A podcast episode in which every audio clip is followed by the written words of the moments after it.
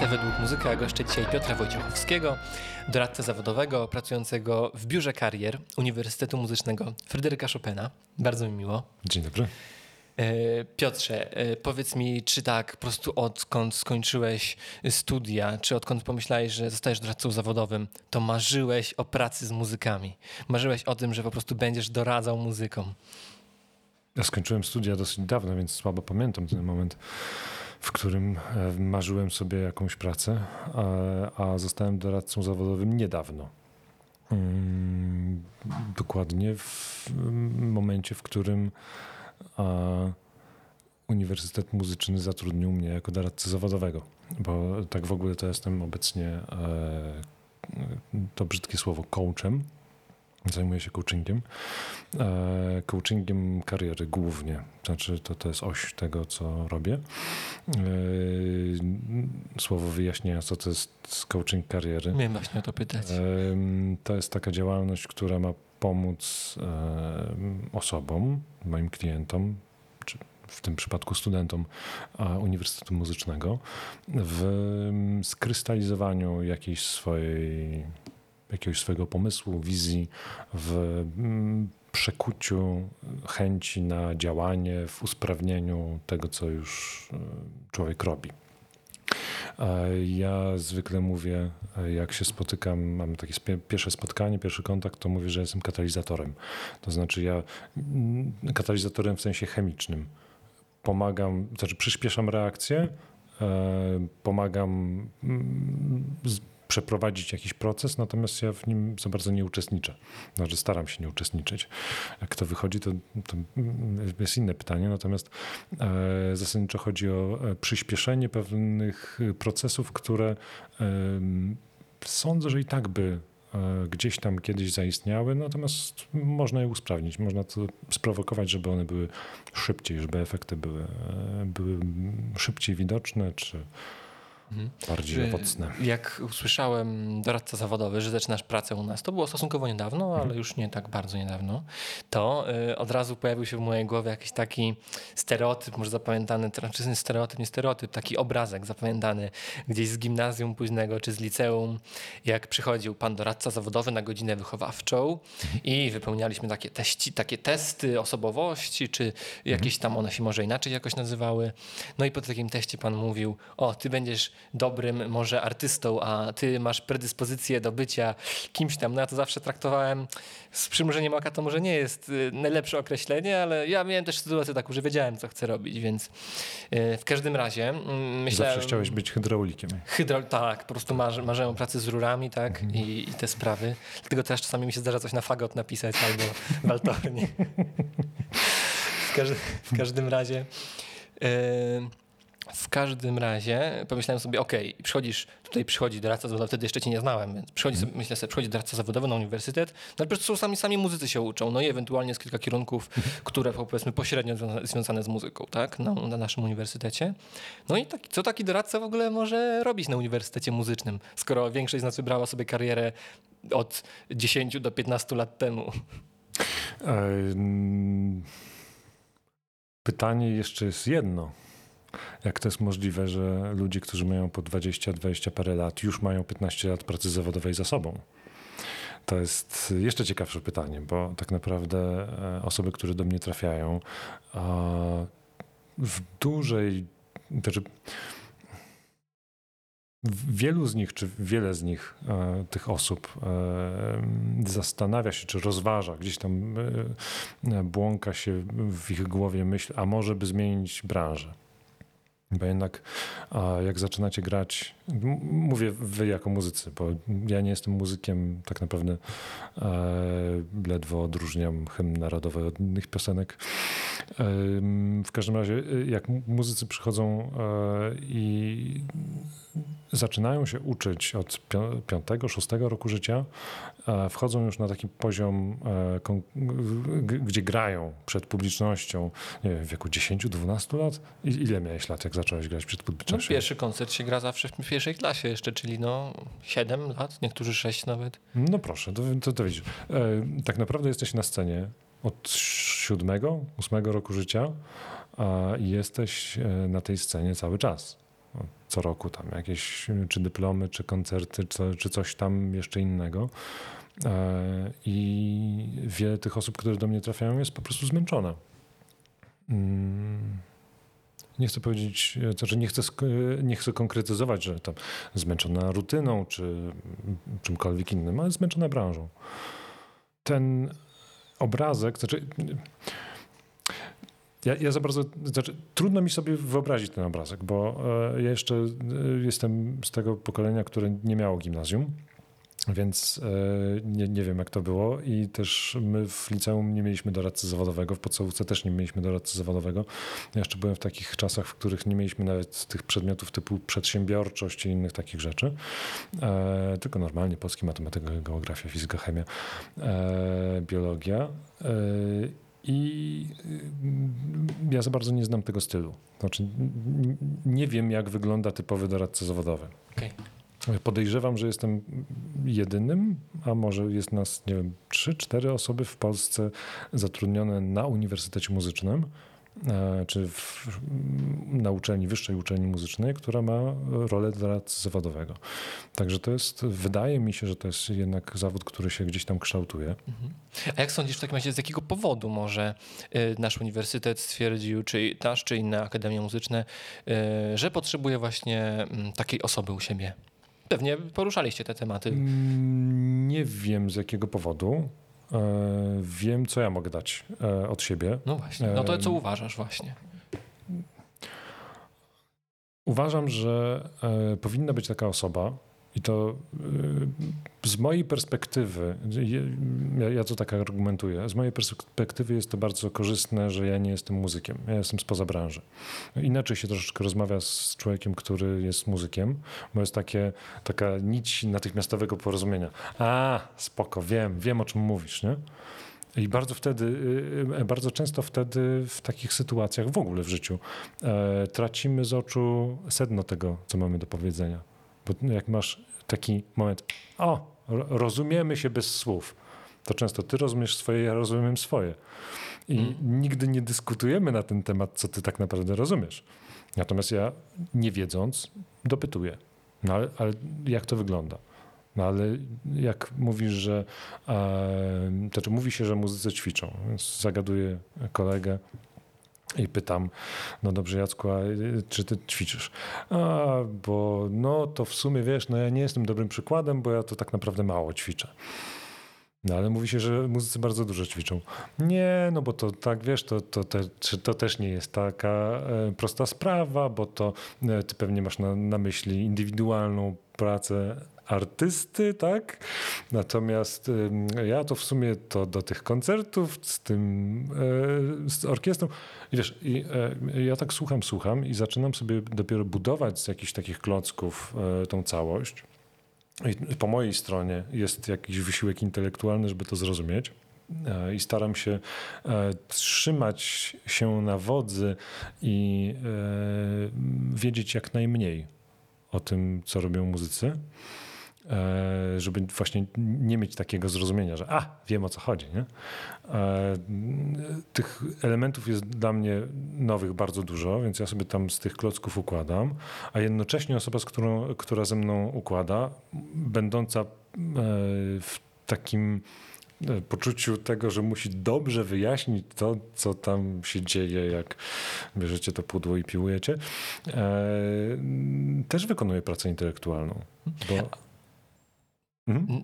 A powiedz mi, jak, się, jak jesteśmy przy tym, to na jakich, które to są te płaszczyzny? Czy może zaobserwowałeś tak, takie te, te, te momenty, mhm. kiedy właśnie, czy to jest może powtarzalne, że właśnie kiedy przychodzi do ciebie muzyk i on ma nadzieję, że ty może będziesz, że będziesz wiedział o co chodzi, mhm. a się okazuje, że jednak musi się bardziej wgłębić, musi coś bardziej wytłumaczyć. Czy mhm. są jakieś wspólne elementy dla tych ludzi wszystkich, czy większości, którzy do ciebie przychodzą? Jakieś zaobserwowałeś gdzieś takie...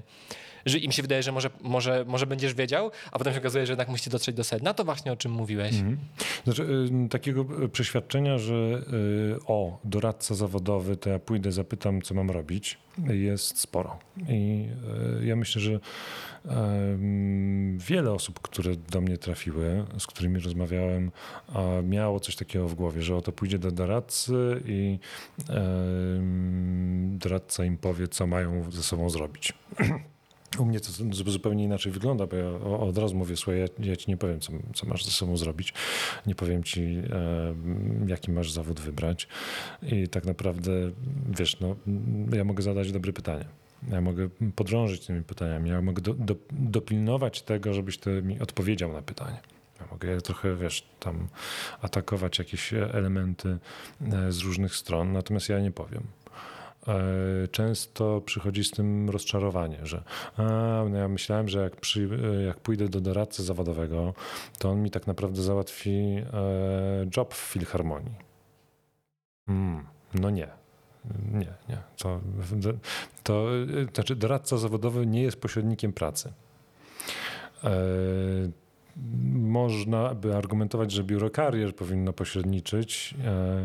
Wiem, że są jakieś przymiarki do zrobienia takiego, takiej komórki, która właśnie ma zbierać zamówienia i znaczy kolekcjonować podaż, oferty pracy, to, łączyć tak, tak. podaż z popytem. Jak to ma działać? Nie wiem. I tak naprawdę... W każdym razie nie ty jesteś od tego, tak? Ja jestem od... Tak rozumiem swoje, swoje zadanie.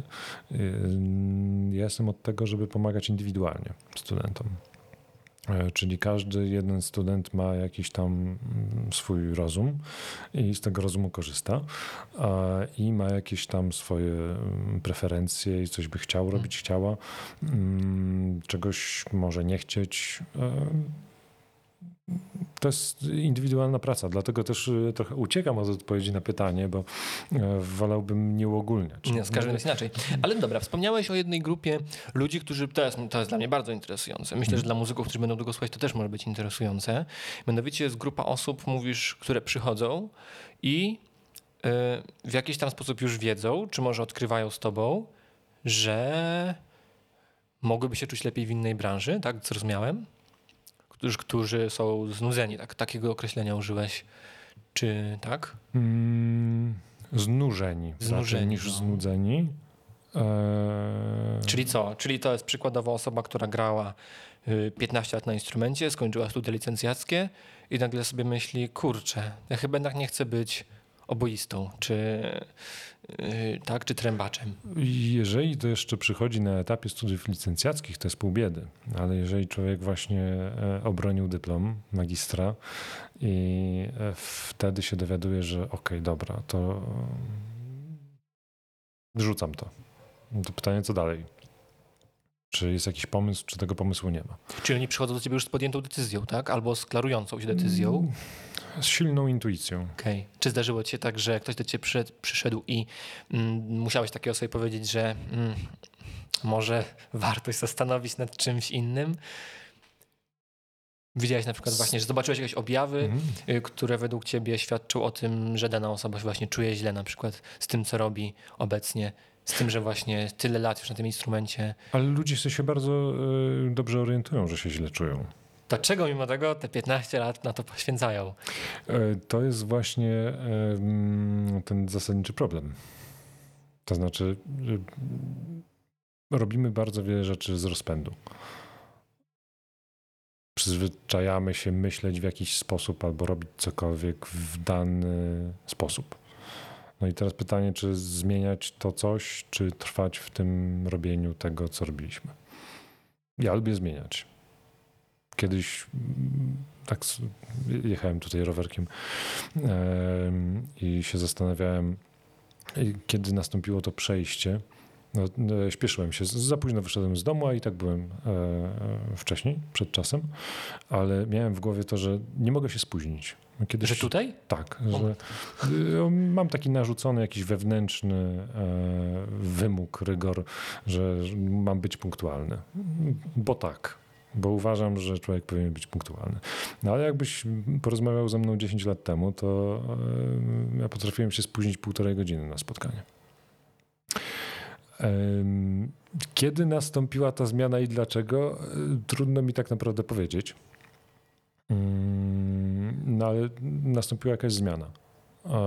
Co mnie do tego zainspirowało? Właśnie, właśnie nie pamiętam, dlatego jak jechałem, śpieszyłem się i mówię, a żebym tylko zdążył, zacząłem się zastanawiać, hmm, jak to jest?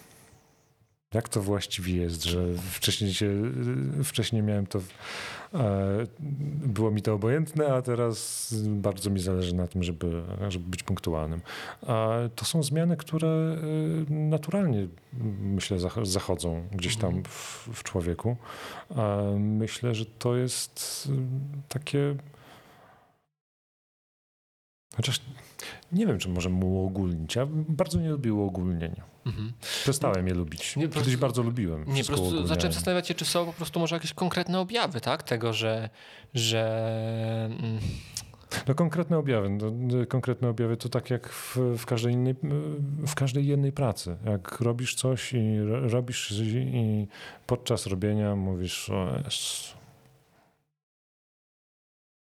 Znowu to... Nie? To, to już wiesz, że coś jest nie tak. E, jak mówisz, o Jezu, muszę się za to zabrać. No to wiesz, że, um, że jak trudno jest ci się za coś zabrać, to albo masz nie wiem, problem z to, ze sobą, albo masz problem z tą rzeczą, że nie chcesz jej robić, albo no, w każdym razie coś się nie zgadza. Coś gdzieś tam szwankuje, zgrzyta.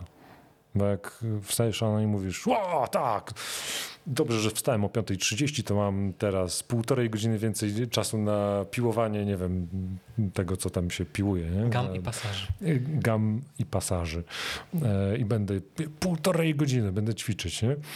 Więcej. Hurra, dobrze, dobrze. Trzy godziny stu mi wystarczy, bo tam, tam, tam jest taki, taki, taki pasażyk, nie? Dopieszczę. Jak tak wstajesz i to robisz. I mówisz, o, ręce odpadają, ale robimy, no to znaczy, że nie masz problemu. Znaczy, możesz mieć inny problem, że jesteś pracocholikiem i te trzy godziny pra- snu jednak w długim okresie nie wystarczą.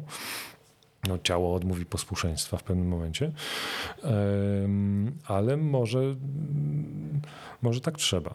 A może też trzeba zadać sobie, wiesz, fundamentalne pytanie kiedyś tam w, w głowie i zapytać siebie, a w zasadzie to, a, a to po co ja to robię?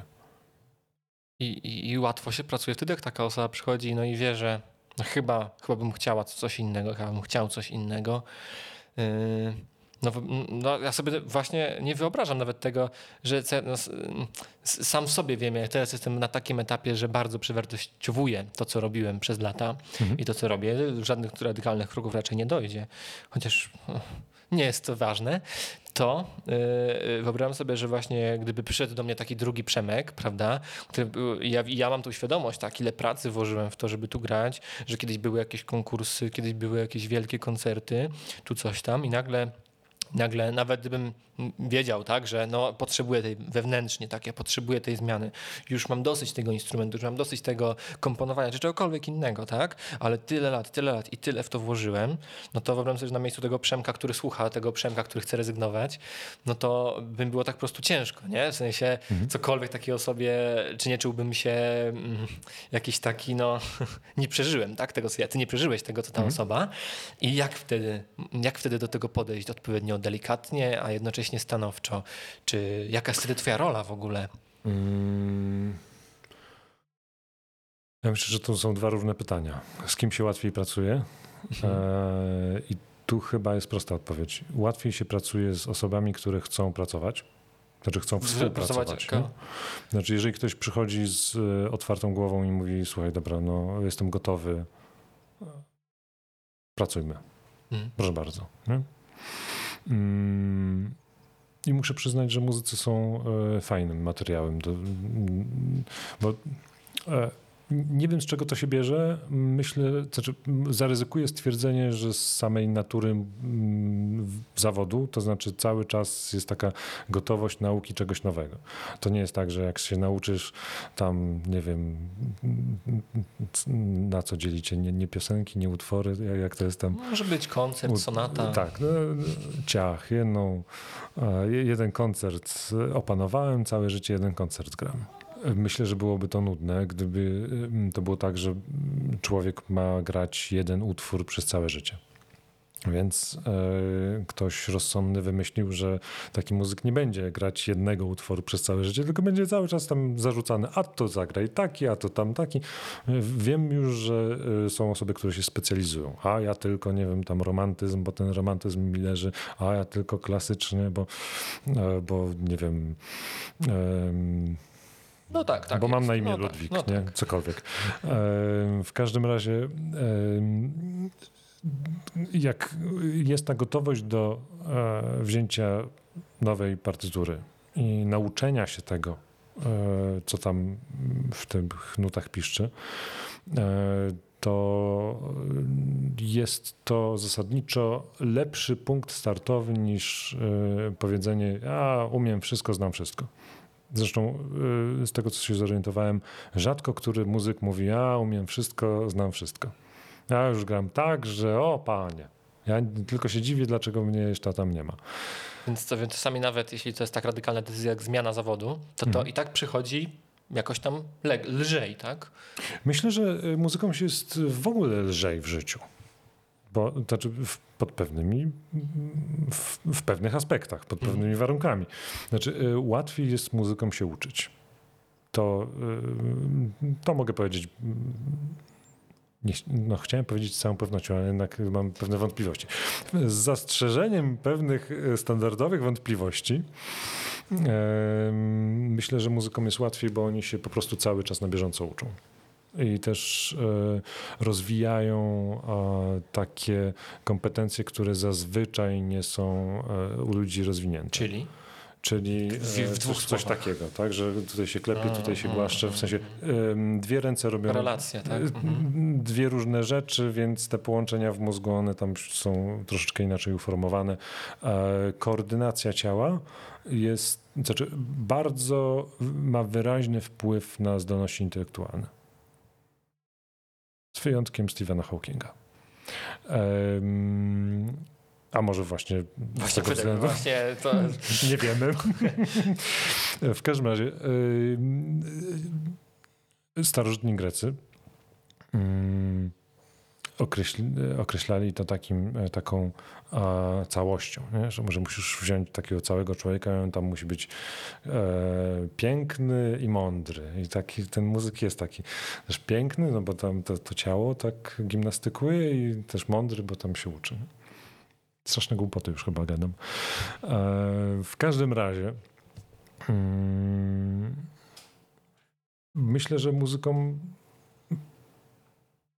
znaczy, bije się z myślami, bo z jednej strony y, trudno jest powiedzieć, okej, dobra, synku, piętnaście lat y, grałeś na wiolonczeli, to teraz y, męska decyzja. Krawiectwo damskie czy męskie? Nie? No właśnie, więc jaka jest ta twoja rola wtedy? Y, moja rola y, jest towarzysząca. Jestem katalizatorem, to znaczy ja przyspieszam tylko te procesy.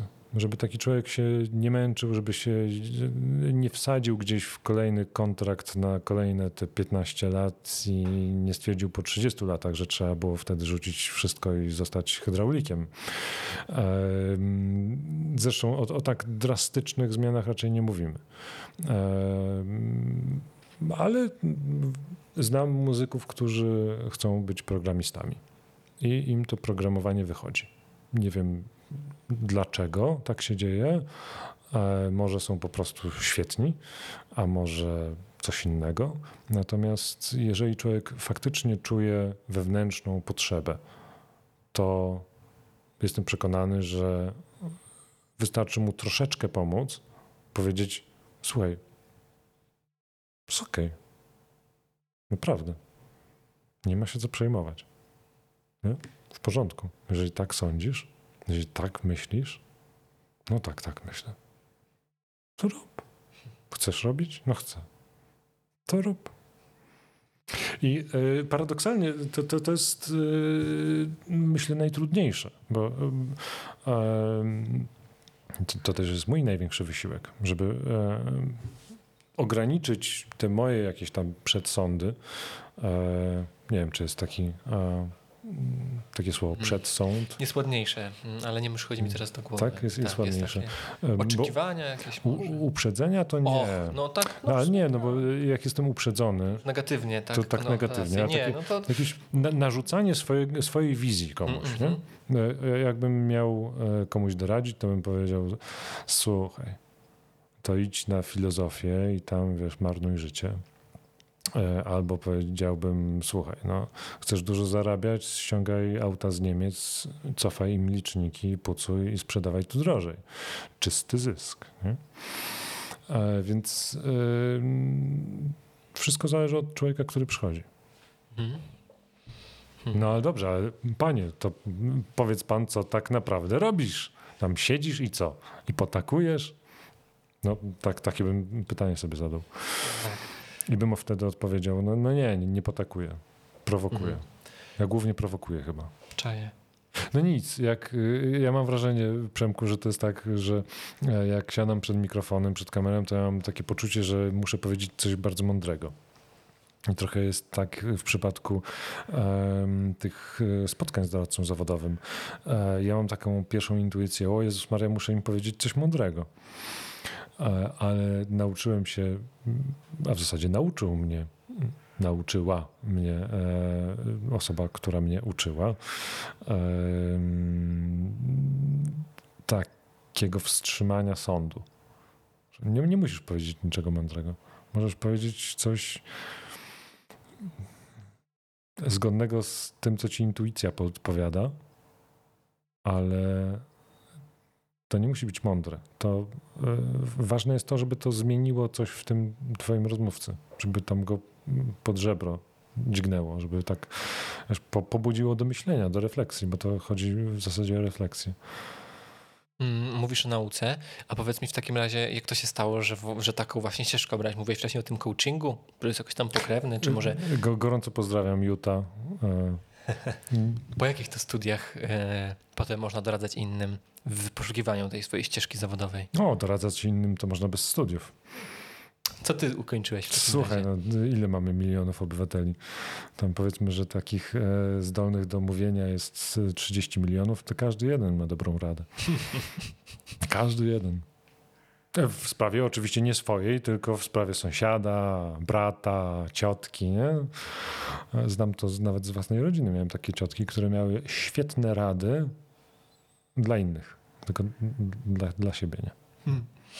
Milczały na swój temat. W mojej, właśnie mój zawód to jest tak trochę wyciąganie, e, zmienianie tej e, e, jak to się mówi ładnie? Osi. Osi? Nie. Perspektywy? Też nie. Nie wiem. Jak w fizyce jest kierunek, to jest zwrot. Zwrot. To, czy, tak. Yy, masz rację. To jest ten stary dowcip. Zmieniasz, no tak. Z kierunek ma pan dobry, tylko zwrotnie ten. Yy, o czym to ja mówię? Czyli, że z oceniania yy, innych do oceniania siebie. Oceniania to nie jest dobre słowo, ale dlaczego? Żeby potrafić wejść w swoje, tak, że tak powiem, w swoje problemy, w jakieś no. swoje dylematy, tak jakby się chętnie weszło w dylematy innych, tak? Coś w tym stylu. Yy, teraz zabłysnę, uwaga, ze studiów wyniosłem. Yy, Immanuel Kant, taki filozof, powiedział, że fajnie by było, gdyby maksyma twojego postępowania, czyli inaczej mówiąc to, w jaki sposób yy, oceniasz swoje postępowanie, to czym się kierujesz, żeby maksyma twojego postępowania, żebyś chciał, żeby ona mogła stać się prawem powszechnym. To znaczy, żeby obowiązywała wszystkich łącznie z tobą. Że powinienem chcieć, powinienem chcieć tego, takiego, Powinien, takiego zachowania? Powinieneś móc chcieć. Mhm. tam jest taka wielokrotnie złożona modalność tego chcenia i tego morzenia. W każdym razie chodzi o to, żebyśmy mierzyli wszystkich, jak już mierzymy i oceniamy, żebyśmy wszyscy, wszystkich jedną miarą, a nie tak, że kogoś tam, że o, ten się wyłożył, nie? Ale mówi się też o mierzeniu swoją miarą. No, w negatywnym kontekście. No oczywiście, ale to tak przysłowiowo bardziej, ja tak bardziej praktycznie mówię. Znaczy że... ja wiem, moim zdaniem to bardzo praktyczne. Bardzo praktyczne? No bo wyobrażam sobie taką sytuację, nie muszę sobie wyobrażać, bo ja mam z tym, może problem to dużo powiedziane, ale zdarza mi się tak, mhm. że powiedzmy, że mi się wydaje, że ja postępuję jakoś jakoś, że to jest mhm. dobre, jakoś moralnie, czy jakkolwiek inaczej. Mhm. No i wtedy nagle jak ktoś robi inaczej, to jest takie mm, mhm. ale to, a potem sobie myślę, ale przecież to wcale to, co dla mnie jest normalne, nie musi być dla tego kogoś i czasami jakaś perspektywa, jakieś doświadczenia Hmm. Yy, mogą sprawić, że nie powinniśmy wymagać od innych tego, czego wymagamy od siebie, przykładowo. Bardzo chociaż, miło. To już, chociaż to już taka dygresja. Bardzo miło mi to troszkę, słyszeć. Troszkę, troszkę odchodząca od naszego szczególności. W każdym razie kończyłeś filozofię, tak? Ja kończyłem studia filozofię. Z filozofii. Tak. I dlaczego po studiach z filozofii yy, akurat taką jakąś ścieżkę obrałeś, tak? Czy to ciebie dopadło, czy to był świadomy wybór i, i czy może właśnie yy, akurat... Yy, po filozofii można nabyć, czy na studiach filozoficznych można nabyć właśnie takie umiejętności, które potem w praktyce y, mogą pomóc przy wybieraniu ścieżki zawodowej, przy pomocy, przy wybraniu komuś ścieżki hmm. zawodowej. Ja miałem, szczerze mówiąc, w ogóle problem z moją ścieżką zawodową. Tak naprawdę dopiero ostatnio dowiedziałem się o sobie, od siebie. Doradziłeś sobie. Co, doradziłem sobie, co tak naprawdę chcę robić, czy odkryłem to na nowo. Że jest taka e, możliwość e, i staram się sprawdzać w tym, co robię. E, cały czas pilnuję, testuję, czy, czy tam gdzieś nie odpuszczam, czy, czy e, trzymam tą oś, ten, ten trzon, jądro tego, co jest istotne w tej robocie. E, myślę, że moja praca obecnie ma bardzo dużo sensu. Jest to na tym etapie bardzo ważne dla mnie. Chociaż wiadomo, no, znaczy wiadomo, nie wiadomo. W pracy chodzi o to, żeby mieć pieniądze, władzę. Tak, pieniądze, władza, seks. To jest kolejna rzecz, o którą miałem pytać. Właśnie żartobliwie wspomniałeś o, o sprowadzaniu aut z zagranicy albo programowaniu, chociaż moim zdaniem to nie musi być wcale żartobliwie wspomniane. Nie, to y- chodzi jedno z drugim teraz w parze, ponieważ jak się ściągnie, to teraz nie można po prostu mechanicznie... A, przy... tylko w komputerze tylko trzeba... Tam pogrzebać trzeba w oprogramowaniu i wtedy się cofa licznik. No tak, ale czy ludzie, którzy do ciebie przychodzą... Czy gasi te kontrolki, tam kontrolka silnika, kontrolka stanu oleju, kontrolka A B S-u. Jak coś nie działa, to kontrolka jest problemem. No tak, wszystko, wszystko już to przerobiłem w moim Citroenie, tam tylko komputer nie działa. Ale na poziomie bezpiecznika, czy A, wyciągasz bezpiecznik ja się po prostu? Nie, moi mechanicy to wiedzą, jak to zrobili, ja nie muszę wiedzieć. Jeździ, jeździ. Naprawa pięćset, wyłączenie lampki pięćdziesiąt, tak? Poproszę pięć za pięćdziesiąt. Czy ludzie, którzy przychodzą, oczekują właśnie tego, że teraz y, znajdziesz im taką pracę, w której będą zarabiać najwięcej? Czy to, to jest właśnie ich celem? Trzeba, było ich, trzeba byłoby ich zapytać. Ja zrobiłem taką ankietę wstępną. Drodzy studenci studiów różnych muzycznych, bardzo bym był wdzięczny za uzupełnienie ankiety. Dziękuję. W każdym razie zrobiłem takie badanie, które nadal jest otwarte. Jest to badanie oczekiwań wobec doradcy zawodowego. Dla mnie jest ta rola nowa. Tak jak już powiedziałeś, ja jestem filozofem z wykształcenia i w zasadzie z zawodu. Jestem coachem, a doradcą zawodowym to ja tak jestem, bo dobrze się chyba wpisuję w ten, w ten krajobraz. Natomiast nie mam papieru, który mówi: o, tutaj Piotr Wojciechowski, doradca zawodowy, proszę, pieczątka, buch. Nie? Tego nie mam. I tak naprawdę ja mam tak w ogóle w życiu, że te papiery nie, nie bardzo mi cokolwiek nie są dla mnie istotne.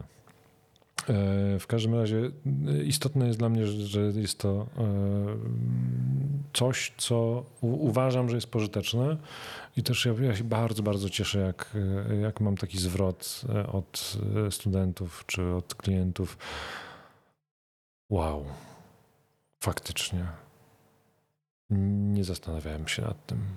Albo a, no, dobre pytanie. Ja wtedy wiem, że wykonałem swoją, e, swoje, swoje zadanie. Wiesz, jak, jak mam taki zwrot pod tytułem o, o, o, tak, to muszę się nad tym zastanowić. To ja wtedy wiem, że, że dobrze, prac, że dobrze e, pracuję. A w takim razie przedtem, e, zanim tutaj trafiłeś na nasz uniwersytet, to... to pracowałeś jako ten coach, tak? Czyli pracowałeś z ludźmi, którzy...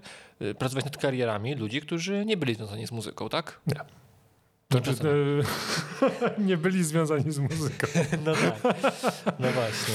E, tak. E, tak, aczkolwiek ja zrobiłem niedawno e, studia z zakresu coachingu. W Niemczech robiłem. Tak oryginalnie. Um.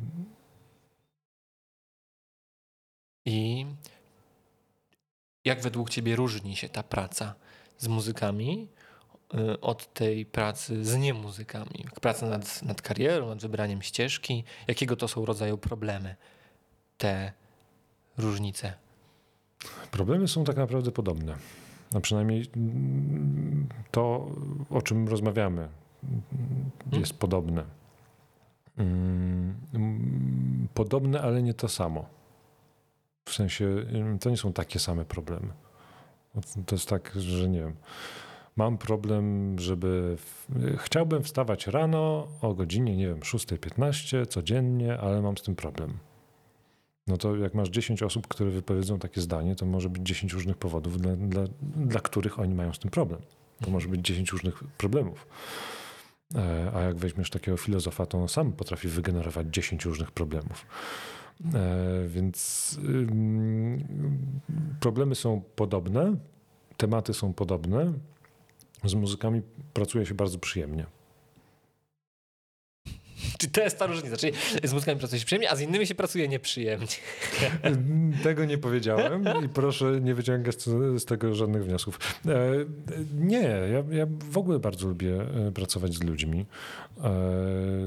Tak jeden na jeden. Lubię mieć wpływ.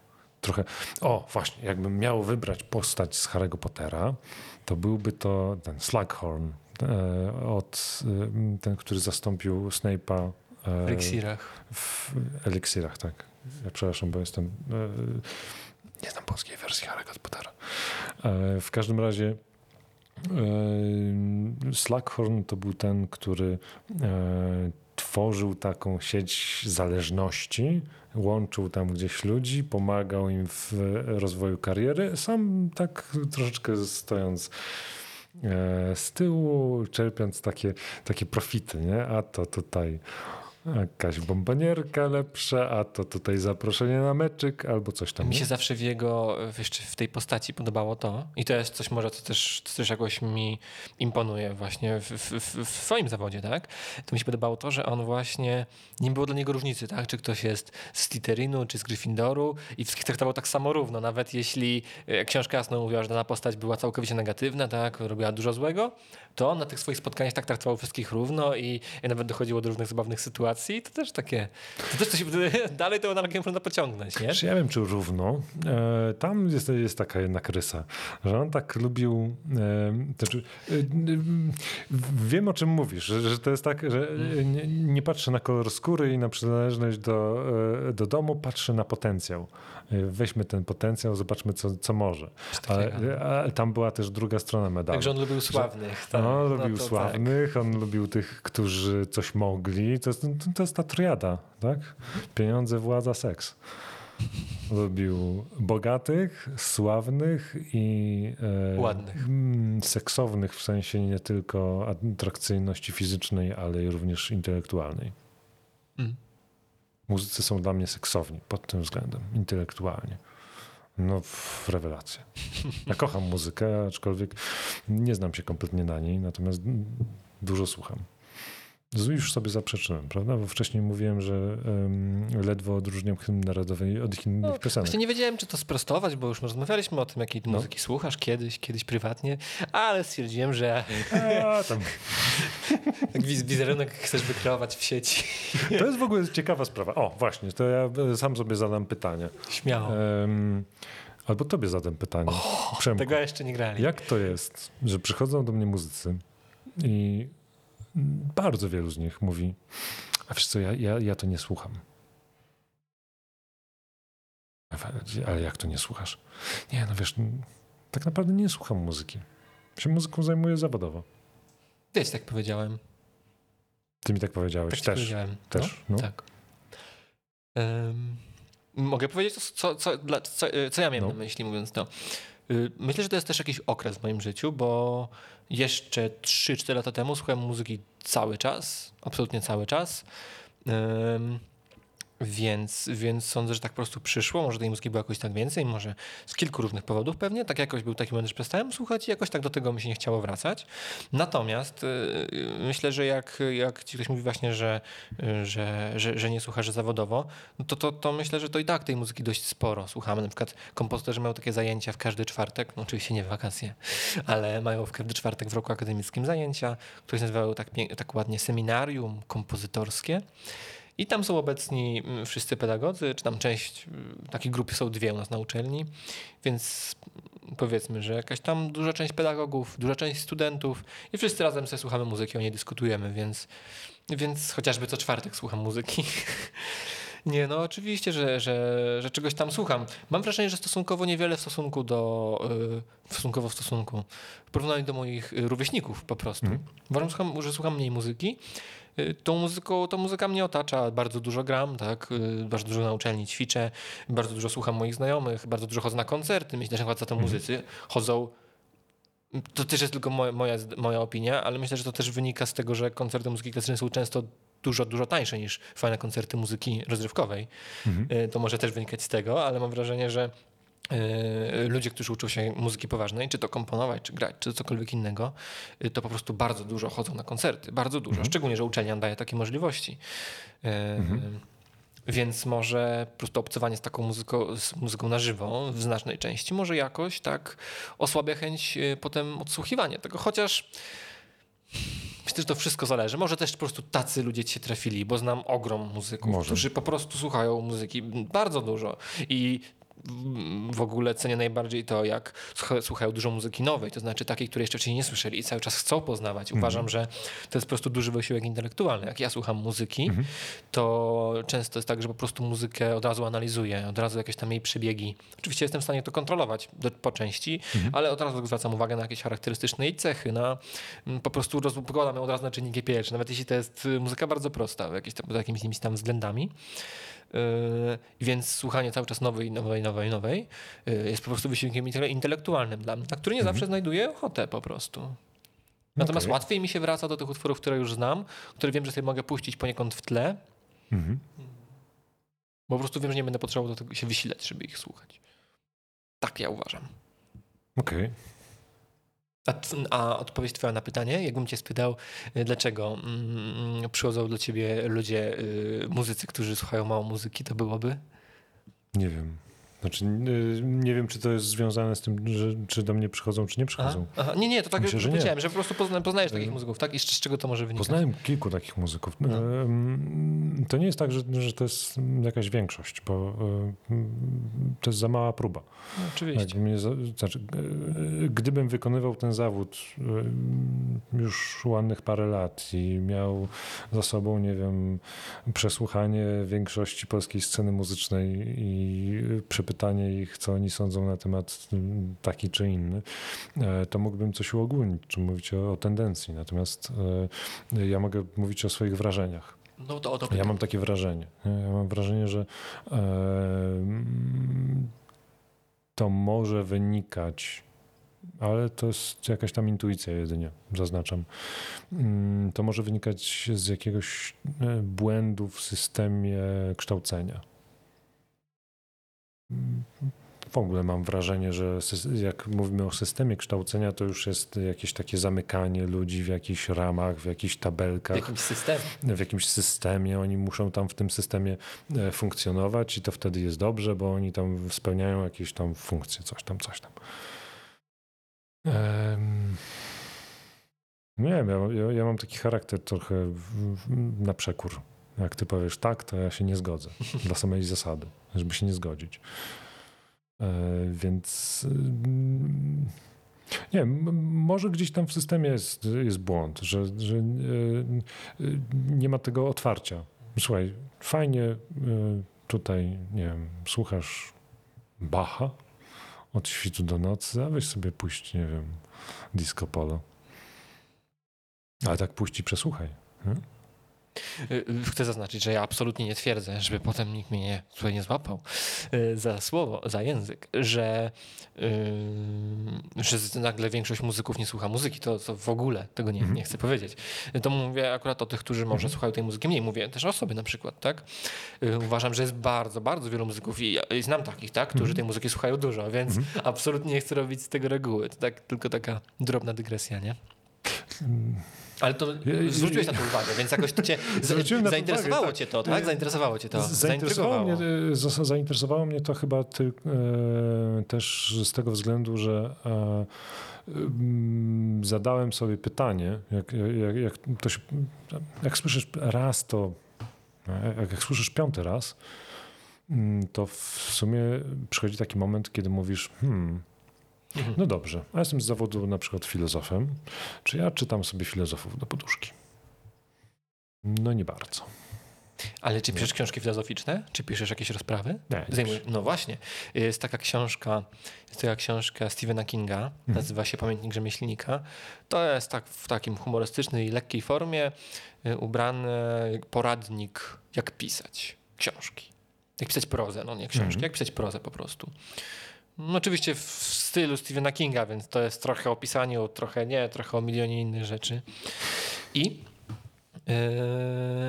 yy, i jedna z głównych rad, które daje, to daje radę czytaj. Po prostu czytaj, tak? Czytaj. Czytaj. Coś tam się urodzi. Więc jak chcesz pisać, to słuchaj, tak? Jak chcesz, jak chcesz pisać rozprawy filozoficzne, czytaj filozofów. Tak? Można mu odbić piłeczkę i, i e, doradzić, jak chcesz pisać, to pisz.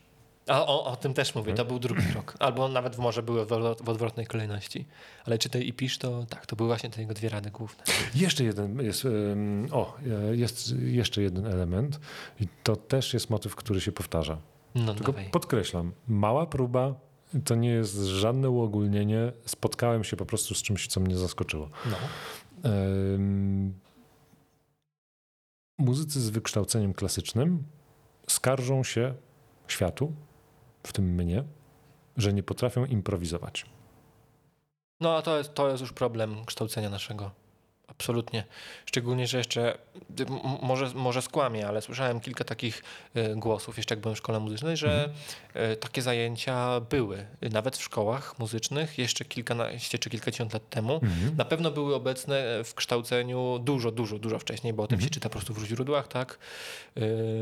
Zresztą najwięksi wirtuozi są, byli znani, czy Paganini, czy to Wieniawski, czy Lipiński, ja mówię o skrzypkach, bo jestem skrzypkiem, mhm. byli znani z tego, że znakomicie improwizowali. No, już nie mówiąc tutaj o pianistach czy organistach, tak? Którzy, mhm. których jakby, no myślę, to jest też, no, powiedzmy konsensus, można by tak rzec, że Bach wiele z tych swoich największych dzieł, po prostu widać po nich pewne cechy, mhm. widać w nich pewne cechy improwizacji, tak? W, w Bachu.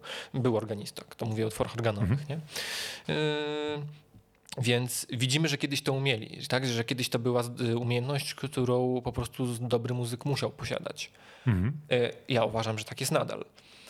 I ja miałem to szczęście, że mhm. w stosunkowo młodym wieku mhm. trafiłem na zespół grający muzykę rozrywkową, szeroko pojętą. Mhm. Taki lekki rock, powiedzmy, mhm. z pogranicza jakiegoś tam, no nie wiem czego nawet jak to nazwać. No graliśmy po prostu sobie muzykę. No i po prostu dostawałem akordy, jakieś tam żadnych nut tam. To byli mhm. ludzie, którzy nie potrafili pisać nut. No i musiałem grać, musiałem się nauczyć tego. I im jestem starszy, im więcej lat mija po prostu od momentu, kiedy zacząłem improwizować, tym więcej widzę, jak wiele to wniosło do mojego do mojego mhm. muzycznego życia, do mojej kariery. Też jestem tego zdania, że tak jest właśnie. Mhm. Że to też zaważyło na tym, na przykład, że zostałem kompozytorem. Jestem mhm. więcej niż pewien. Nie wiem, nie, nie ośmielę się powiedzieć, że gdybym nie tra- do nich nie trafił, to bym nie został kompozytorem, mhm. ale być może tak. Mhm. Także to jest rzecz, nad którą wiele osób ubolewa rzeczywiście. Z moich znajomych chociażby. Że nie potrafił improwizować. Mhm. A jak się nauczyć improwizacji? Hmm. Ja nie jestem od tego mistrzem. Ja dużo improwizuję, uważam, że to jest na słabym poziomie jest mnóstwo metod, jak się uczyć. Przede wszystkim mhm. to jazzmeni mają mnóstwo metod, jak uczyć się improwizacji. Z tego, co mi wiadomo, z mojej bardzo skromnej wiedzy na temat tego, jak to się robi, to ustala się pewne skale, mhm.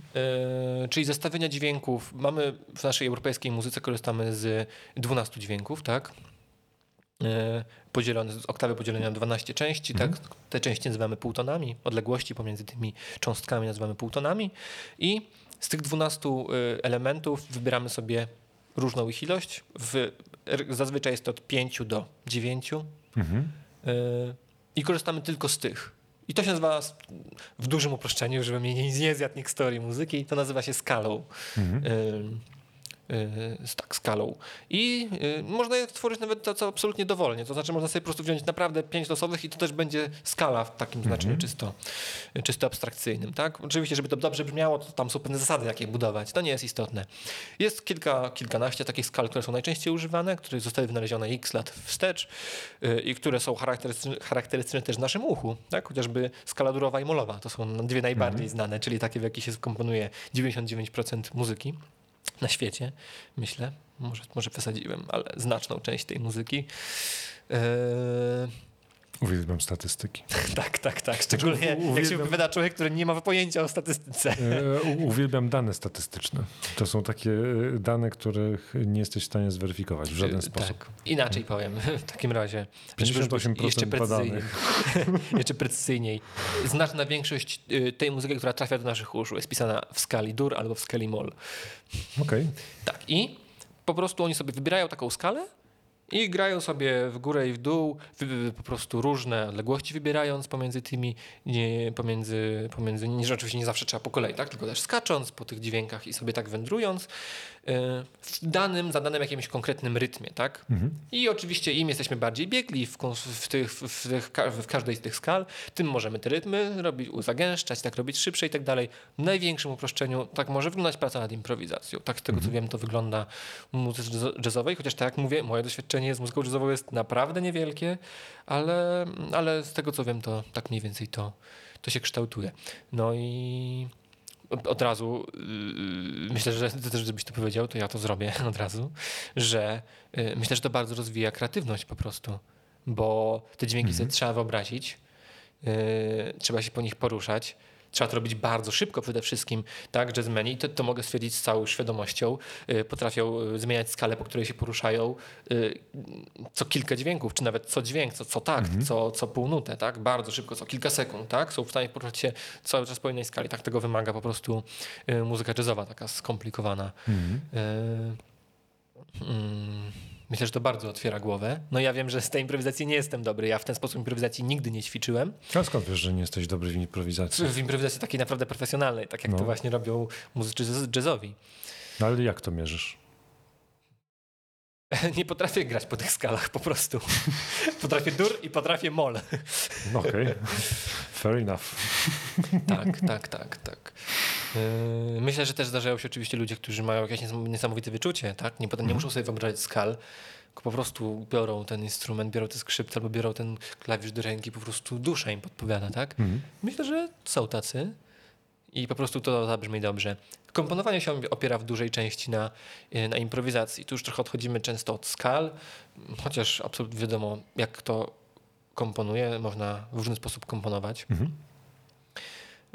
W każdym razie często jest tak, że kompozytor po prostu siada do klawiatury, pianina, fortepianu, no i próbuje tak, jeden układ, drugi układ, trzeci układ, potem dobiera z tego czy jakąś harmonię, czy jakiś pokład melodyczny, który mu się spodobał i jak, taki, jak mi właśnie podpowiedziała intuicja.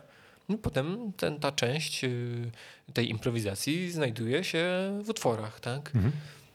Więc, więc na przykład w kompozycji jest to umiejętność niezbędna w pewnym stopniu. A co ty uważasz? Na jaki temat? Na temat improwizacji. To, to jest kolejna rzecz, na którą zwróciłeś uwagę. Dlaczego pomyślałeś, że improwizacja może być ważna dla muzyka? No już odpowiedziałem to, to, na to pytanie niestety. Usłyszałem to, że, usłyszałem to od muzyków. Że? że? Że improwizacja jest trudna i że mają z tym problem. Hmm. Okej. Okay. Bo wyszliśmy od tego, jak chcesz się nauczyć pisać, to, to czytaj. Albo, Albo to czytaj. Pisz. Nie? W każdym razie Ja później przeszedłem do tej improwizacji. Jak się chcesz nauczyć improwizacji, to improwizuj. Mhm. Ale ja nie potrafię improwizować. Ale co to znaczy, że nie potrafisz improwizować? No to tutaj przyszedłeś z pomocą i wyjaśniłeś, na czym polega improwizowanie. Grasz przypadkowe dźwięki z... No właśnie, absolutnie nieprzypadkowe. nieprzypadkowe. To jest najważniejsze. A skąd no, wiesz, że nieprzypadkowe? No bo obierasz sobie tą skalę, tak? W momencie, kiedy obierasz skalę, no przestaje to być przypadek. A czym, czym się to różni od mastrzyny losującej lotto? Tam są czterdzieści, no nie, no bo potem już korzystasz ty, tylko z tych jakby z tych siedmiu piłeczek, które sobie wybierzesz, albo z tych pięciu, no, które sobie maszyna wybierzesz. Losująca jest pusta, wybieramy dziewięć piłeczek i nimi żonglujemy. Albo tak, rzucamy no, do góry no to już i masz, już, to, to już nie jest przypadek, tak? No bo już masz pulę dźwięków, z których korzystać nie możesz przykładowo. No okej, okay, jakieś swoje tendencje, że y, palce ci się rozjeżdżają w, automatycznie w jakiś sposób. No już jak pamięć, to dobrze umiesz, to, to tak. No to jak, dobrze, jak już dobrze hmm. umiesz improwizować, okay. to tak właśnie jest. To nie przypadek.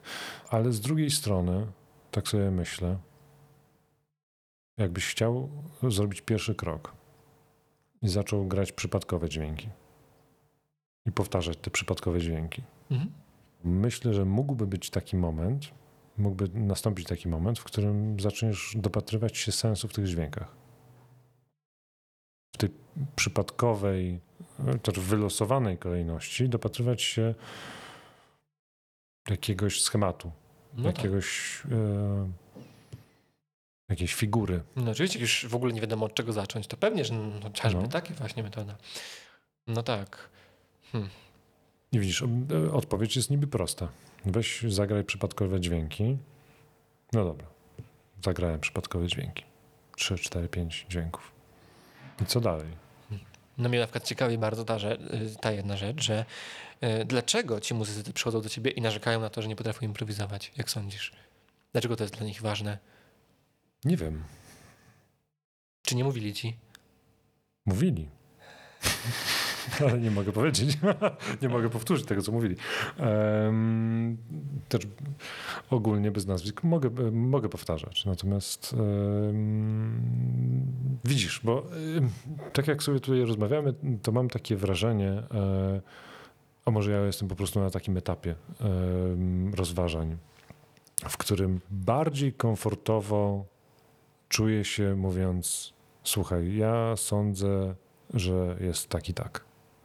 Albo ja sądzę, że e, mam z czymś tam problem. Albo e, uważam, że jest pięknie chodzić po górach. Albo cokolwiek. Ta perspektywa e, taka indywidualna, że z, z mojej też jest to, co widzę, to jest coś tam i ja rozumiem to w jakiś tam sposób. To jest podejście mi obecnie dużo bliższe niż to, które miałem, jeszcze pamiętam na studiach, że ja tak lubiłem absolutyzować wszystko. Ja śmieję się, że jestem z wykształcenia utopistą. Znaczy jestem mistrzem w kształtowaniu utopii. Że ach, pięknie będzie na świecie, jak wszyscy będą robić coś tam. Cokolwiek by to miało być, nie wiem, sadzić marchewkę. Teraz jestem na takim etapie, kiedy mówię, no w sumie to nie, no tak naprawdę mało mnie obchodzi to, co robią inni. Bardziej obchodzi mnie to, w czym ja się sprawdzam i mm, czy ja lubię sadzić marchewkę. Jeżeli sadzę i e, sprawia mi to radość, przyjemność, jest w porządku. Jeżeli chcę się nauczyć improwizować na instrumencie, gram na instrumencie, i jest to dla mnie ważne, to w sumie to jest nieistotne, dlaczego jest to dla mnie ważne. Chcę się nauczyć. Więc trzeba się skupić, znaczy trzeba, no, też brzydko powiedziane. Ja bym się skupił na miejscu takiego człowieka, na tym, żeby się, żeby zrealizować, znaczy żeby pokonać tą przeszkodę, którą ma. Przeszkadza ci to, że nie umiesz improwizować? Weź się naucz. No tak. Są ciekawe rzeczy. Odbiegliśmy troszkę od tematu takiego głównego, ale... No ba- bardzo. Jaki był główny temat? O, to jest dobre pytanie. To jest dobre pytanie. Wrócę na sekundkę do tego obrazu, od tego obrazka dwóch przemków, które, którzy ze sobą rozmawiają. Jeden chce stawić skrzypce, czy tam cokolwiek innego chce zostawić. No. I, I temu drugiemu mu ciężko coś powiedzieć, bo się czuje za mały na to, żeby mu pomóc. Mhm. I zresztą wie, z jakim trudem to się wiązało, żeby Przemek osiągnął to, co ma mhm. teraz. I... Yy, wiem, czego zabrakło w tym moim opisie. Zabrakło emocji, bo chodzi o to, że muzyk tak. zawsze jak tworzy, yy, nieważne czy jest to bardziej odtwórczy czy bardziej twórczy, chociaż moim zdaniem instrumentalista tak samo tworzy prawie niemal tak samo jak kompozytor. To nie jest teraz tematem rozważań. Muzyk, czyli kto? Bo czy kto? Mówisz muzyk jak tworzy, to, to, to czy tamto? Yy, no, że muzyk po prostu jak tworzy, tak? Artysta jak tworzy coś. Artysta, czyli kto? No, mówię o muzykach oczywiście. Czyli kto? Instrumentaliści, kompozytorzy, ale czy, tak nawet, czy nawet teoretycy, którzy piszą książki o muzyce. No, ale tak konkretnie. No powiedzmy nawet y, instrumentalista, który, który tworzy wykonanie swojego utworu. Który inter- instrumentalista? Niech będzie skrzypek. Zostańmy. Który skrzypek? No i teraz myślę, że panie filozofie, który skrzypek? Ośmielę się powiedzieć, że każdy. I biorę to na siebie. Każdy skrzypek. Tak. Okay. Powiem więcej. Skrzypkowy to może nawet jeszcze nie jest idealny przykład. Chociaż uważam, że akurat jeśli chodzi o tworzenie, tu wyjątkowo możemy generalizować. Naprawdę. Teraz no naprawdę. Właśnie, trochę mnie uwiera ta generalizacja. Bo no ale, ale nawet nie wiesz, co chcę, dobrze, ale ja, nie wiesz, co chcę ja powiedzieć. Jeszcze nie wiesz, co chcę powiedzieć. No, nie wiem, co chcesz powiedzieć, ale dlaczego się czepiam się tego, wiesz, tego zasłaniania się ogółem. No to, Posz, ale, to, nie, dobra, to, dobrze, osłabia, to, to osłabia to yy, ten, wiesz, no dobrze, impact. Wyszedłem od tego, że, że, że dwóch przemków jest, tak? Mm-hmm. No więc dlatego wziąłem dwóch przemków tak trochę żartobliwie, ale trochę specjalnie, mm-hmm. żeby pokazać to, że jakby ja wiem, jaką drogę Przemek przeszedł, tak? Mm-hmm.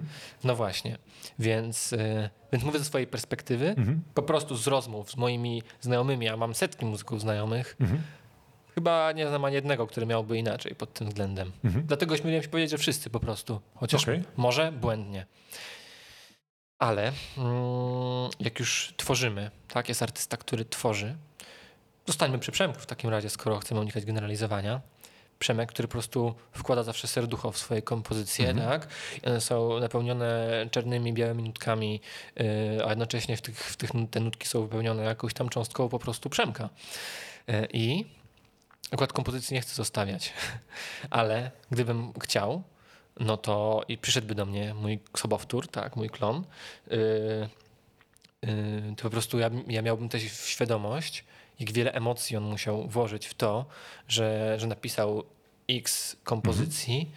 w przykład włożył serce i nawet jeżeli w pewnym momencie zaczął się orientować, że o kurczę, to nie jest dla mnie, coś mógłbym zmienić, to cały czas po prostu jest ten ogromny ładunek emocjonalny, który jest w tych utworach, że człowiek myśli, że on już po prostu przeszedł tę drogę, tak, z tymi kompozycjami.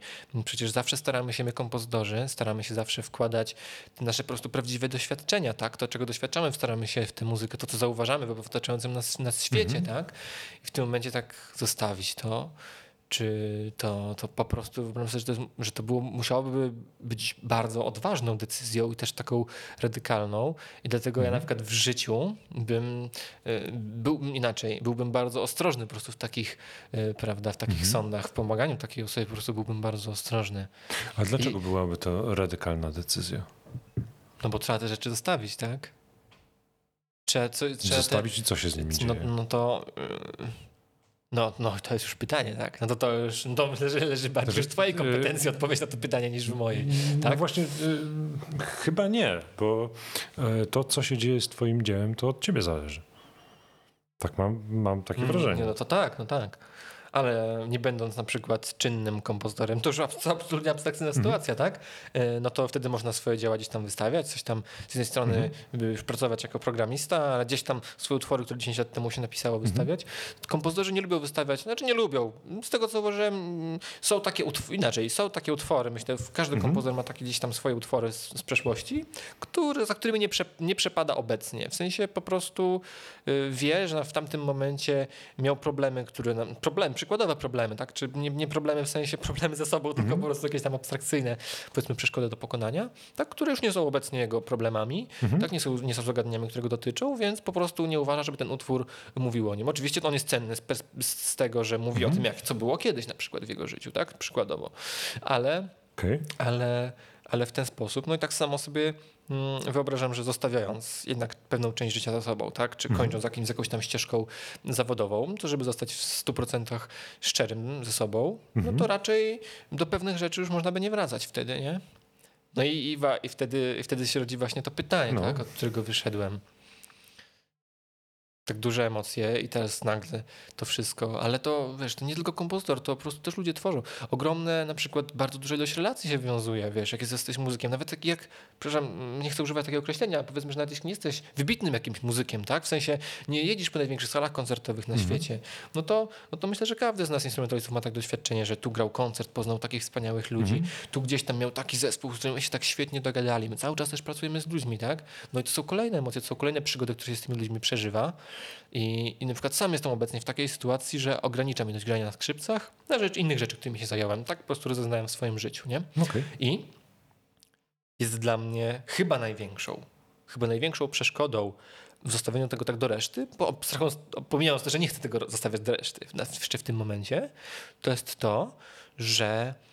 Yy, że właśnie musiałbym się tego wszystkiego pozbyć. Właśnie tego, że musiał, przestałbym jeździć z ludźmi na koncerty, tak? Przestałbym spędzać z nimi chociażby czas w samochodzie, co uwielbiam, tak? Mhm. Y, musiałbym tutaj właśnie zakończyć to poznawanie y, y, na koncertach, chociażby na wyjazdach nowych ludzi, którzy są tak samo zajarani tym, y, tym co, to, tym, co mhm. robią jak ja, nie? Mhm. I dlatego właśnie, i dlatego tak sobie wyobrażam, dlatego ciebie tu zaprosiłem, no. żeby się spytać, czy to prawda, że właśnie taka osoba z jednej strony, taki, taki Przemek z jednej strony chciałby, chce zostawić, no to mogę mówić o sobie i to będzie całkiem prawdziwe, tak, że chcę jakoś zostawiać już ze sobą ten mój mm-hmm. etap życiowy, którym była gra na skrzypcach, a jednocześnie z drugiej strony jest właśnie cała ta gama emocji, doświadczeń, które mnie tak trzymały w tym instrumencie, które sprawiały, że po prostu biorę te skrzypce do ręki, no i widzę, że tam jest cząstka duszy mojej też, tak, mm-hmm. w tym drewienku. Okej. Okay. Czy ale nie to, uważasz, że to, jest, że, to, że to jakoś... O ile dobrze y, to rozumiem, to y, popraw mnie, jeśli źle zrozumiałem, że w, y, te emocje są wyjątkowe. W sensie to emocje czynią y, muzyka kimś wyjątkowym. Mm, wyjątkowym to jest takie brzydkie słowo. Nie chcę tutaj wyróżniać muzyków. Myślę, że to... Są nieco odróżnia nasz zawód od innych. W sensie i to mhm. bez, bez klasyfikowania, bez jakiegoś takiego, że ten jest lepszy, ten jest gorszy. Mhm. Myślę, że po prostu my, będąc szczerymi artystami, szczerymi przed samym sobą, przed mhm. naszą publicznością, po prostu nie możemy nie dawać, nie możemy nie dawać siebie. Po prostu. A mhm. jest bardzo wiele zawodów i nie ma w tym absolutnie nic złego, mhm. że po prostu idziesz, tak, już zostań w tym hydrauliku i po prostu musisz zmienić dobrze rury, tak, musisz sprawić, żeby one nie ciekły. Możesz to włożyć też całe serducho, prawda? No. Ale to nie będzie coś, przykładowo, co będzie pokazywane yy, na, koncer- na koncertach, tak, za co mhm. po prostu trzeba będzie wziąć tą, tą odpowiedzialność, patrząc na ludzi, za to też, też jest ogromna odpowiedzialność. Tak, hydraulik może to nie jest też najlepszy przykład, bo absu- właśnie chcę uniknąć bardzo tego takiego stopniowania, że coś jest lepsze, coś jest gorsze, tak? Mm-hmm. Ale jakby nierozerwalną część bycia artystą jest to, że po prostu setki ludzi oglądają mm-hmm. to, co, to, co wykonasz i każdy oczekuje tego, że dostrzeże w tym cząstkę ciebie. Nawet jeśli tysiąc ludzi mieszka w bloku i od tej jednej rury zależy, czy oni się nie potopią, tak? Czy nie mm-hmm. będzie powodzi na przykład w bloku, to i tak tej jedną, te, te jednej rury, jednej rury nikt nie ogląda i nawet jeśli coś z niej zaszwankuje, no to nikt po prostu jako pier- nie spojrzy, nie zobaczy tam po prostu tego hydraulika konkretnego, mm-hmm. który przyszedł, nie? Y- Wiesz co, ja myślę, że jest... E... Ja myślę, że jest bardzo wiele e, zawodów, które mają taką odpowiedzialność tego typu. Że masz e, architekta, który coś tam namaluje. Architekt i... też jest artystą. Okej. Okay. E, nie wiem. Nie jestem architektem. No ale to ktoś wybuduje i to stoi. Albo ktoś ułoży ci w łazience płytki, wchodzisz codziennie i widzisz, że krzywo. No. Albo no, cokolwiek innego. To ja myślę, że... Dobra, z, z innej strony, no. bo może troszkę od złej strony mhm. z, zacząłem to. Mówi się często, jest takie przysłowie, powiedzonko, żeby nie zabierać y, pracy do domu, prawda? Lubisz, chyba, nie? Że pracujesz w domu. No, tak wiadomo, co niesie ze sobą to powiedzonko, tak? Czyli powiedzmy, masz czas, który poświęcasz rodzinie, tak? Masz czas, który poświęcasz pracy, masz czas, który poświęcasz przyjaciołom, tak? Mhm. Przykład, przykładowo, to może nieść na przykład ze sobą, tak? Czy może nieść to, że okej, okay, już te po prostu ileś tam godzin już tu poświęciłem, tak? Yy, no więc teraz mam, mam czas na inne rzeczy, nie? Mhm. Ja jestem wyjątkowym, wyjątkowo złym przykładem, bo ja, ja e, e, bardzo dużo e, pracowałem. Mm, teraz staram się pracować mniej. To też jest zmiana. E, mniej, ale bardziej świadomie. Nie wiem nawet jak e, zacząć odpowiedź, bo... E... Ja chciałem spytać tylko o to, czy no. uważasz, że to właśnie, y, że to może właśnie jakoś blokować tych ludzi, którzy Emocje? chcieliby ten zawód zostawić, którym coś nie gra, czy chcieliby coś zmienić? Czy jednak może wszyscy są tacy otwarci, to wszystko mm. przychodzi tak prosto i... Nie, gdzie? No właśnie. Nie.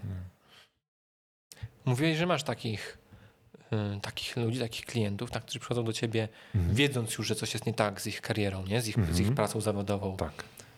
Ja pomagam im e, wypowiedzieć to, to znaczy oni wypowiadają. I nie wiąże się to z emocjami? Z, z, moją, z ich strony? Zawsze wiąże się z emocjami. Emocje zawsze towarzyszą, emocje zawsze towarzyszą mojej pracy, to znaczy tej, tej mojej pracy. Mhm. E, jedna z takich kluczowych kompetencji e,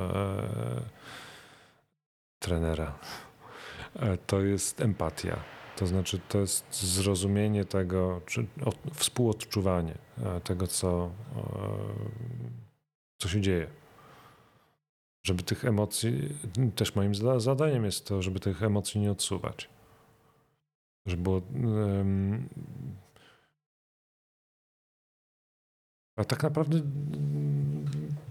nie wyobrażam sobie tego, że możesz myśleć o swoim życiu i myśleć o tym życiu zupełnie na zimno.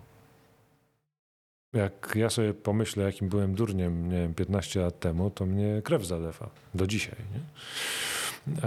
E, albo nie wiem, że coś zrobiłem źle. Jestem z, z tych, którzy rozpamiętują. O Jezu, jakbym zrobił to inaczej. Albo a, a jakbym wykorzystał tamtą szansę. No i tak to można w nieskończoność. To można ni- niczego w życiu innego nie robić, tylko rozpamiętywać, denerwować się tym, skakać ze złości, że o Jezus Maria, no źle zrobiłem. No, można. Tylko po co? Może lepiej by było wziąć tą emocję i przesunąć ją, ten, ten ładunek, przesunąć akcent na, na coś troszeczkę innego. Zmienić perspektywę, zmienić sposób patrzenia na, na to, jak, co ja czuję. Ja, ja bardzo często zadaję to pytanie. Dobra, to wyobraź sobie, że jesteś w takiej sytuacji, o której opowiadasz. Co czujesz? Gdzie jest to uczucie? W głowie, gdzieś, nie wiem, w rękach. Różni ludzie mają. Różne, różne uczucia, gdzie, różne mają te, te lokalizacje.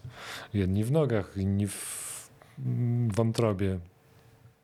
To zależy od człowieka. Natomiast ktoś, znaczy ten, ten poziom, ja mam w ogóle wrażenie, że zmiana zaczyna się od um, uświadomienia sobie, że um, mamy jakiś stosunek emocjonalny do tego, co robimy.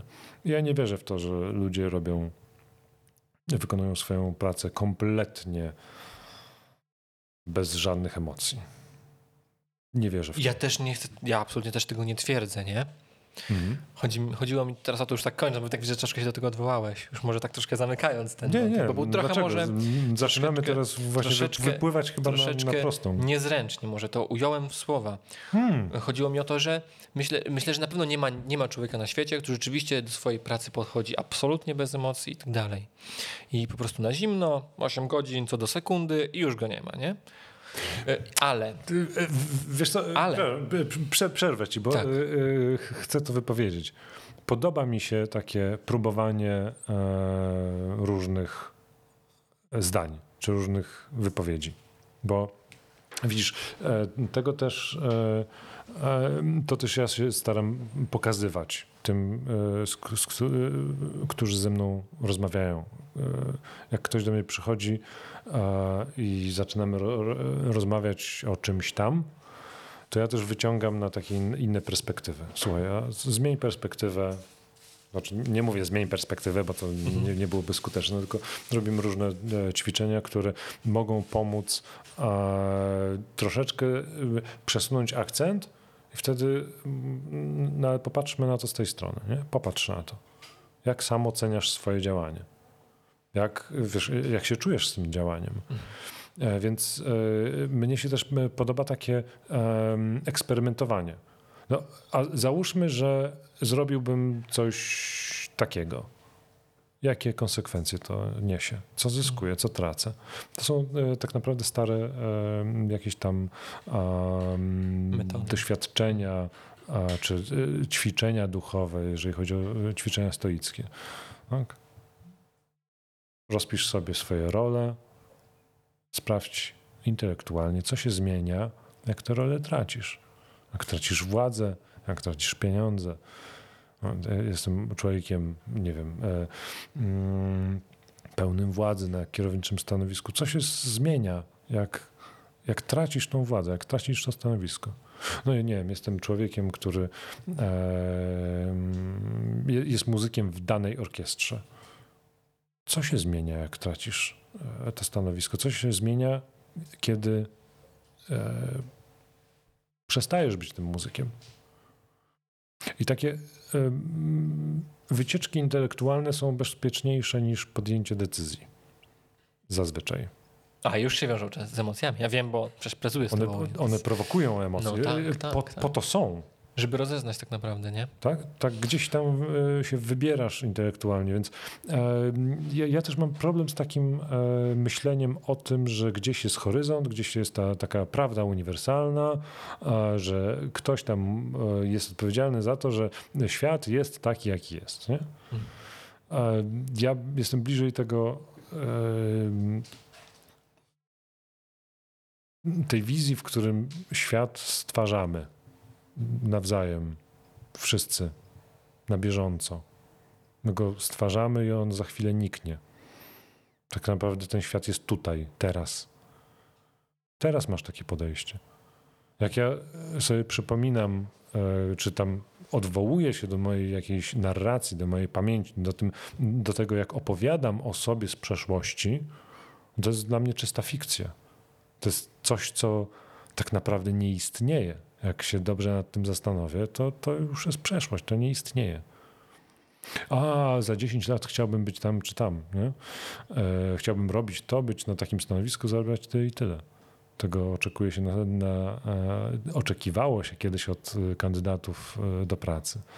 A co by pan chciał robić za pięć lat? Co by pan robił? Gdzie, gdzie się pan widzi za dziesięć lat? Teraz już nie, nie wymaga? Teraz się troszeczkę zmieniły te e, pytania, bo one muszą się zmieniać. Po pewnym czasie każde pytanie zyskuje dobrą, szyderczą, cyniczną odpowiedź. Ile by pan chciał zarabiać? Ja bym chciał zarabiać sto tysięcy złotych miesięcznie. No, kto by nie chciał? No, ja wiem, kto by nie chciał. Ten, który już zarabia sto tysięcy miesięcznie, chciałby zarabiać pewnie więcej. Natomiast gdzie pan się widzi w, za pięć lat? No, na pańskim stanowisku. I tak dalej, i tak dalej. Każda odpowiedź, która... To pytanie prowokuje durne odpowiedzi.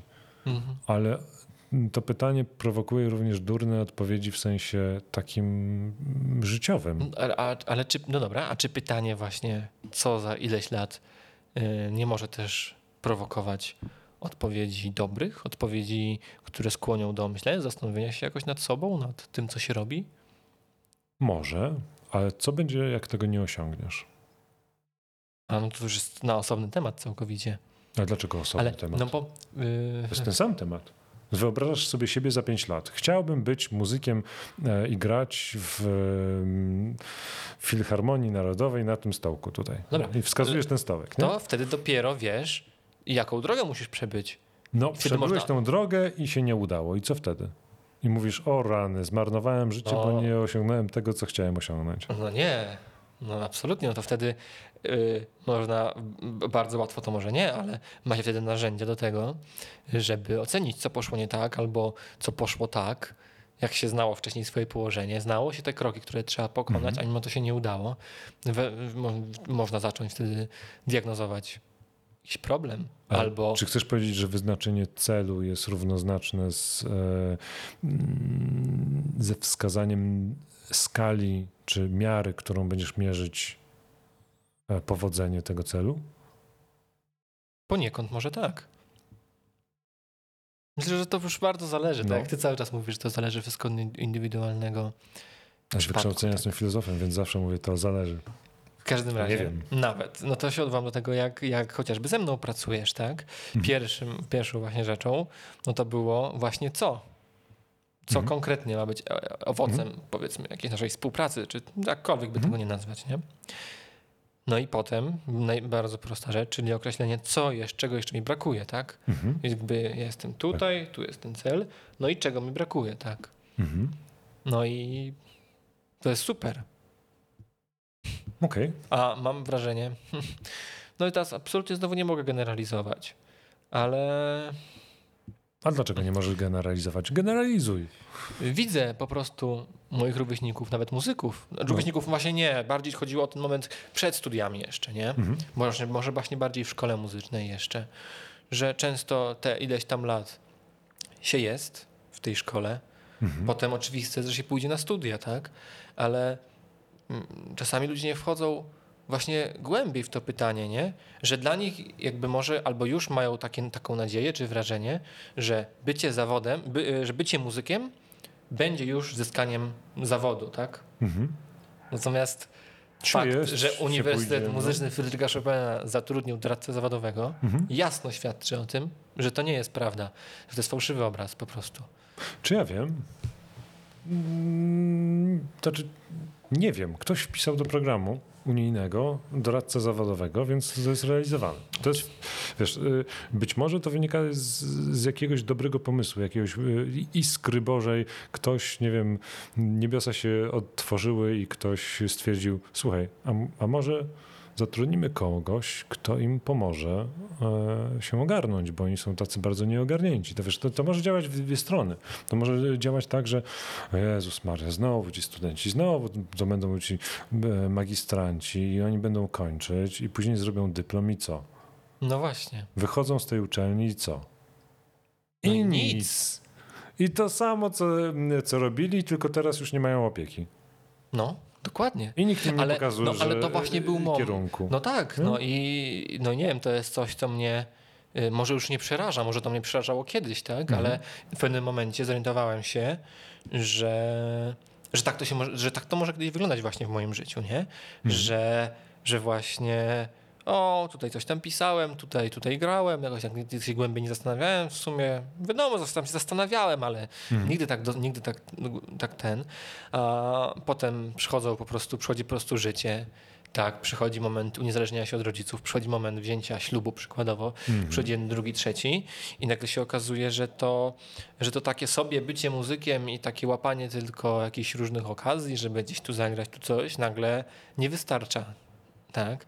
Na, tak mi ktoś coś powiedział, już nie, nie przypomnę sobie kto, nie wiem, czy to nie był jeden z pedagogów nawet, yy, którzy mnie uczą, że no spójrz Przemek, ile mamy filharmonii w Polsce? piętnaście, dwadzieścia? Jakiś mniejszych orkiestr to może nawet do trzydziestu, czterdziestu dobijemy. A ilu dyrygentów co rok kończy wszystkie uczelnie muzyczne w Polsce? piętnaście? No myślę, że około dziesięciu. Myślę, że co najmniej dziesięć. Ilu kompozytorów kończy, a ilu z nich potem jest wykonywanych w filharmoniach. Jakby nie trzeba by tu być bardzo lotnym człowiekiem, żeby ogarnąć, że może mi się udać być mhm. jednym z tych, akurat jednym z tych dziesięciu, który akurat ten, będzie ten wakat, który po milionie różnych egzaminów do, dostanie, mhm. że być tym właśnie skrzypkiem, który do tej wymarzonej orkiestry się dostanie, ale trzeba spojrzeć realnie po prostu, nie? Jaka jest potrzeba też takiej ilości mhm. muzyków. No i zdaję sobie sprawę, że albo zaakceptuję to. Będę oczywiście starał się być tym, tym konkursowym, tym wygrywającym, mm-hmm. jeśli mi na tym zależy, tak? Mm-hmm. Ale okay. jednocześnie trzeba, moim zdaniem, trzeba, nic nie trzeba. A moim zdaniem fajnie jest mieć jeszcze dziesięć innych pomysłów, prawda? Co można zrobić z tymi piętnastoma czy siedemnastoma latami, które się spędziło rzempoląc na skrzypcach. Mm-hmm. I myślę, że tutaj się zaczyna twoja rola, nie? Tylko ja nie jestem latarnią morską. No i to oczywiste. I to, wiesz, to, to jest trochę tak jak e, z pytaniem, a co ty będziesz robić po filozofii? I, no, co będę robić? No, cokolwiek bym nie robił, to skończę sobie studia filozoficzne. Przyjemnie spędzę studia.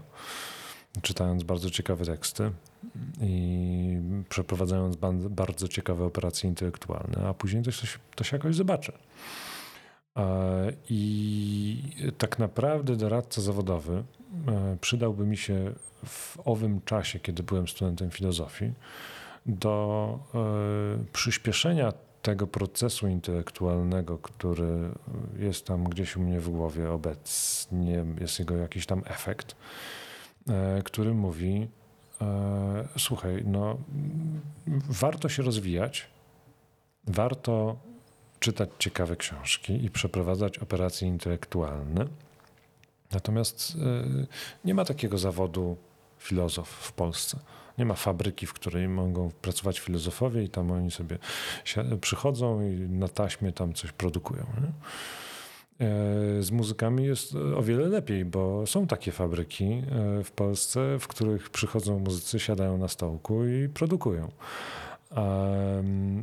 Zawsze jest obawa gdzieś tam, znaczy przeważnie należy się spodziewać, w ten sposób powiem, zastępując słowo zawsze, należy się spodziewać, że jeżeli jest iluś tam absolwentów danego kierunku, to nie dla wszystkich starczy pracy. Jak masz, ile teraz jest na Wydziale Prawa? Tysiąc, półtora tysiąca osób na samym Uniwersytecie Warszawskim na, studi- na studiach dziennych. To co masz zapotrzebowanie na no razy ileś tam, ileś tam tych wydziałów, no tych absolwentów prawa jest zatrzęsienie. Czy wszyscy zostają w zawodzie? Nie bardzo. Czy wszyscy robią aplikacje? No raczej nie. Czy wszyscy używają w swoim przyszłym życiu, w swoim życiu po studiach umiejętności, których się nauczyli na studiach? Nie, no trzy czwarte i tak absolwentów szkół wyższych zostanie sprzedawcami, takimi bądź innymi, nie? Przedstawicielami handlowymi i opiekunami klienta. I account managerami, i innymi ludźmi, którzy sprzedają coś innego. Tych, którzy wytwarzają, jest zawsze mniej. Tak jakoś wychodzi. Ale to już chyba jest wycieczka polityczna. I w każdym razie ym, trzeba sobie zadać pytanie, po co idziesz na studia? Ja poszedłem na studia z przekory, bo mi mama mówiła, oj Jezus Maria, ty już przestań filozofować, bo jeszcze pójdziesz na filozofię i sobie zmarnujesz życie. No i wykrakała. Nie? No poszedłem z przekory. Ale co? Ja nie pójdę na filozofię? Pójdę właśnie, że pójdę. Nie? No ale chyba tylko po części wykrakała, nie? Poszedłeś, ale nie zepsułeś sobie życia. Bo ja wiem, czy sobie nie zmarnowałem życia. Trzeba było, o, trzeba było się zająć może czymś innym, nie wiem. Już mówiłem, że jestem ten, z tych, którzy e, lubią sobie tak e, porozliczać swoje własne decyzje i zwykle dochodzą do negatywnych e, wniosków, że trzeba było coś zrobić inaczej. Jak patrzę na e, budowle, które wznoszę, e, to mówię... Mm, tak, to teraz bym zrobił tą konstrukcję inaczej. Jak popatrzyłem ostatnio na więźbę dachową, którą robiłem rok temu, to powiedziałem, Jezus Maria, jakim trzeba być idiotą, żeby to zrobić, nie? Bo teraz zrobiłbym to zupełnie inaczej. No ale co, no stoi, nie, nie zawaliło się i tak naprawdę wiesz, ja się dopiero niedawno zacząłem uczyć z kolegą Maćkiem, gorąco pozdrawiam kolegę Maćka, tego, że może być wystarczająco coś dobre. Okej, okay. Good enough. Wystarczająco dobre. Nie, nie musi być lepsze. Jest, znaczy spełnia swoje zadanie, jest, jest okej. Okay. To jest to, co... To jest także główna myśl tego, co wyciągnąłem ucząc się takiej filozofii zarządzania projektami, czyli tych zespołów zwinnych, agile. Tam ta najważniejsza dla mnie myśl to jest to, że coś może być wystarczająco dobre. Jak działa, to znaczy, że jest wystarczająco dobre. To nie musi być dopieszczone do ostatniego, do ostatniej literki. Może być wystarczająco dobre. Jak działa. Z muzyką tak może być. Ona jest wystarczająco dobra.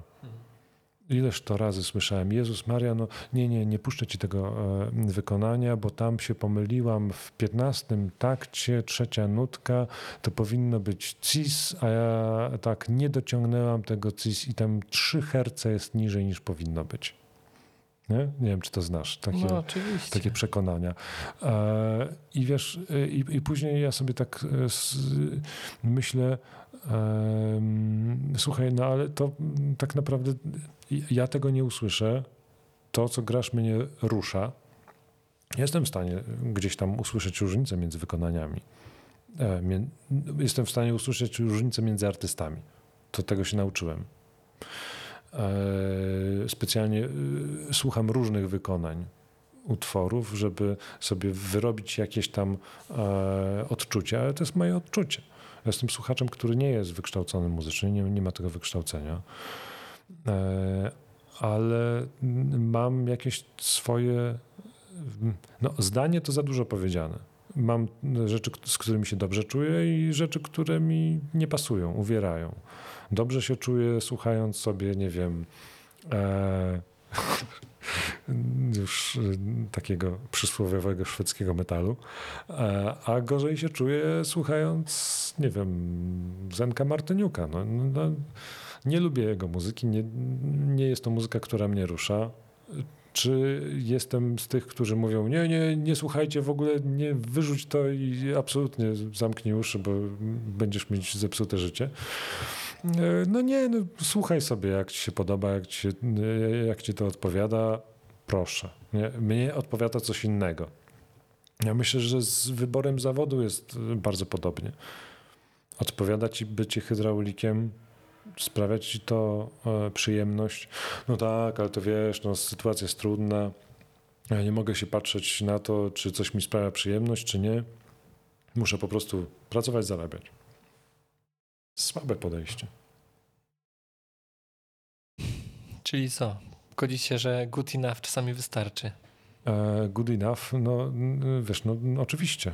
Jakbym miał teraz, tak jak mówię, jakbym miał zbudować to, co zbudowałem do tej pory, albo zrobić to, co zrobiłem, to zrobiłbym to zupełnie inaczej. Natomiast wtedy nie wiedziałem tego. Dlatego ja lubię, lubię podchodzić, znaczy lubię brać rzeczy tak zupełnie na świeżo. Nigdy nie układałem płytek w łazience, no to ciach, układamy. Nigdy nie robiłem więźby dachowej, no to ciach, robimy. No przecież to... Jak trudne to może być? No, bardzo często okazuje się, że bardzo trudne, ale jest zrobione. I wiesz, z muzykami jest o tyle trudniej, że jak... Znaczy, o tyle teraz jest trudniej, bo teraz każdy jeden ma telefon. Idziesz na koncert, patrzysz las telefonów. Kiedyś, jak ja wchodziłem jako dzieciak, na, znaczy jako młodzież, na koncerty, to były te zapalniczki. Trzeba było mieć zapalniczkę i tą zapalniczką tam machać. A teraz ludzie, każdy jeden człowiek stoi na koncercie, kręci tego artystę. Jakość jest gówniana. Nie powinienem wypowiedzieć tego słowa, prawda?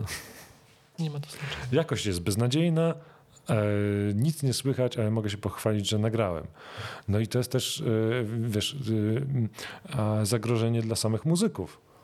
Nagrywają i nagle słyszą: Jezus Maria, rany boskie, jakie to krzywe. Nie? A ja pytam, no dobrze, a jak się czułeś na scenie? No dobrze się czułem. A jaka, jaka była in, informacja zwrotna od e, słuchacza? No świetna była. Żarło, nie?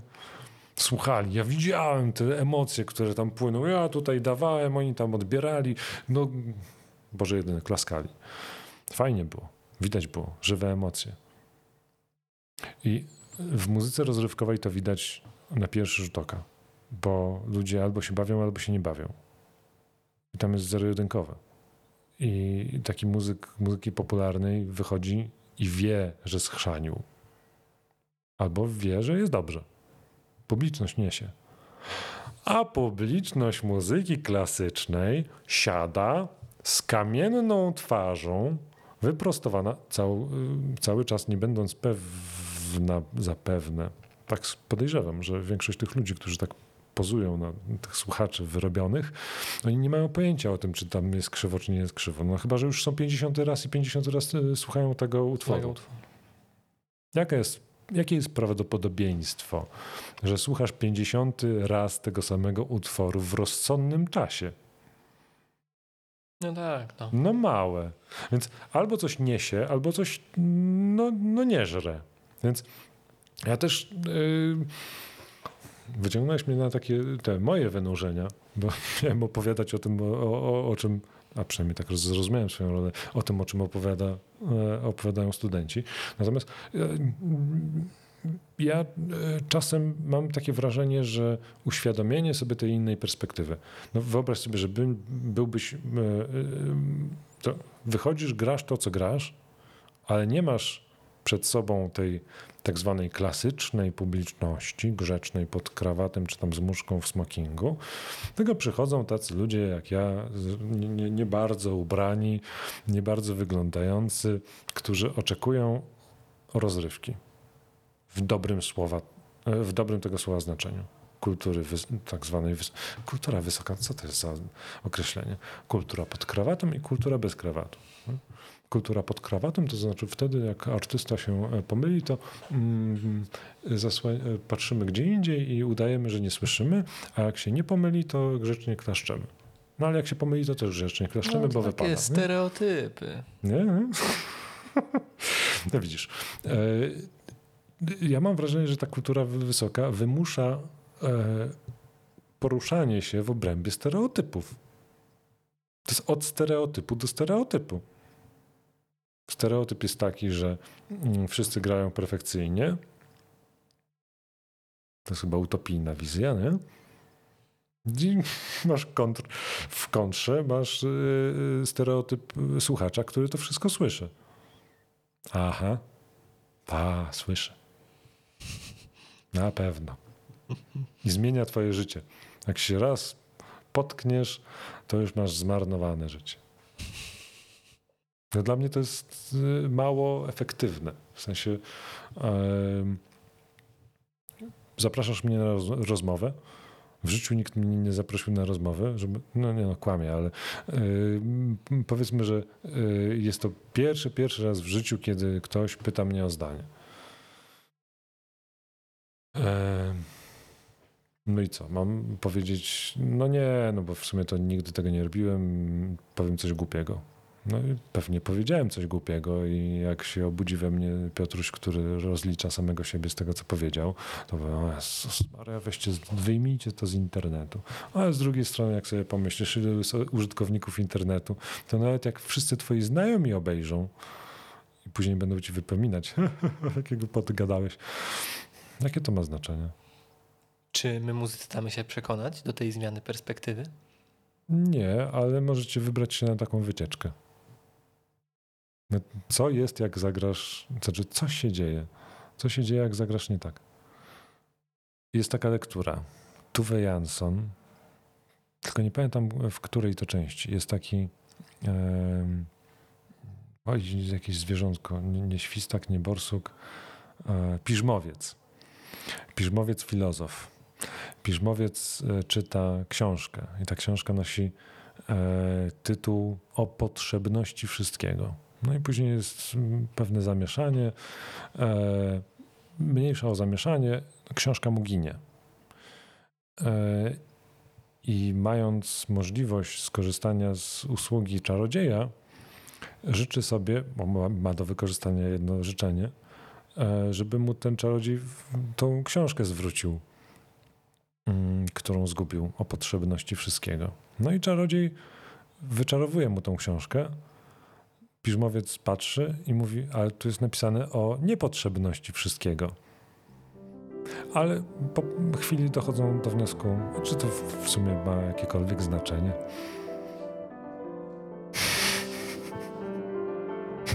Dzięki, Piotrze. Dzięki, Piotrze, za Dzięki za tę rozmowę. Moim gościem był Piotr Wojciechowski, doradca zawodowy pracujący przy Uniwersytecie Muzycznym Fryderyka Chopina w Warszawie. Dzięki serdecznie. Dziękuję bardzo.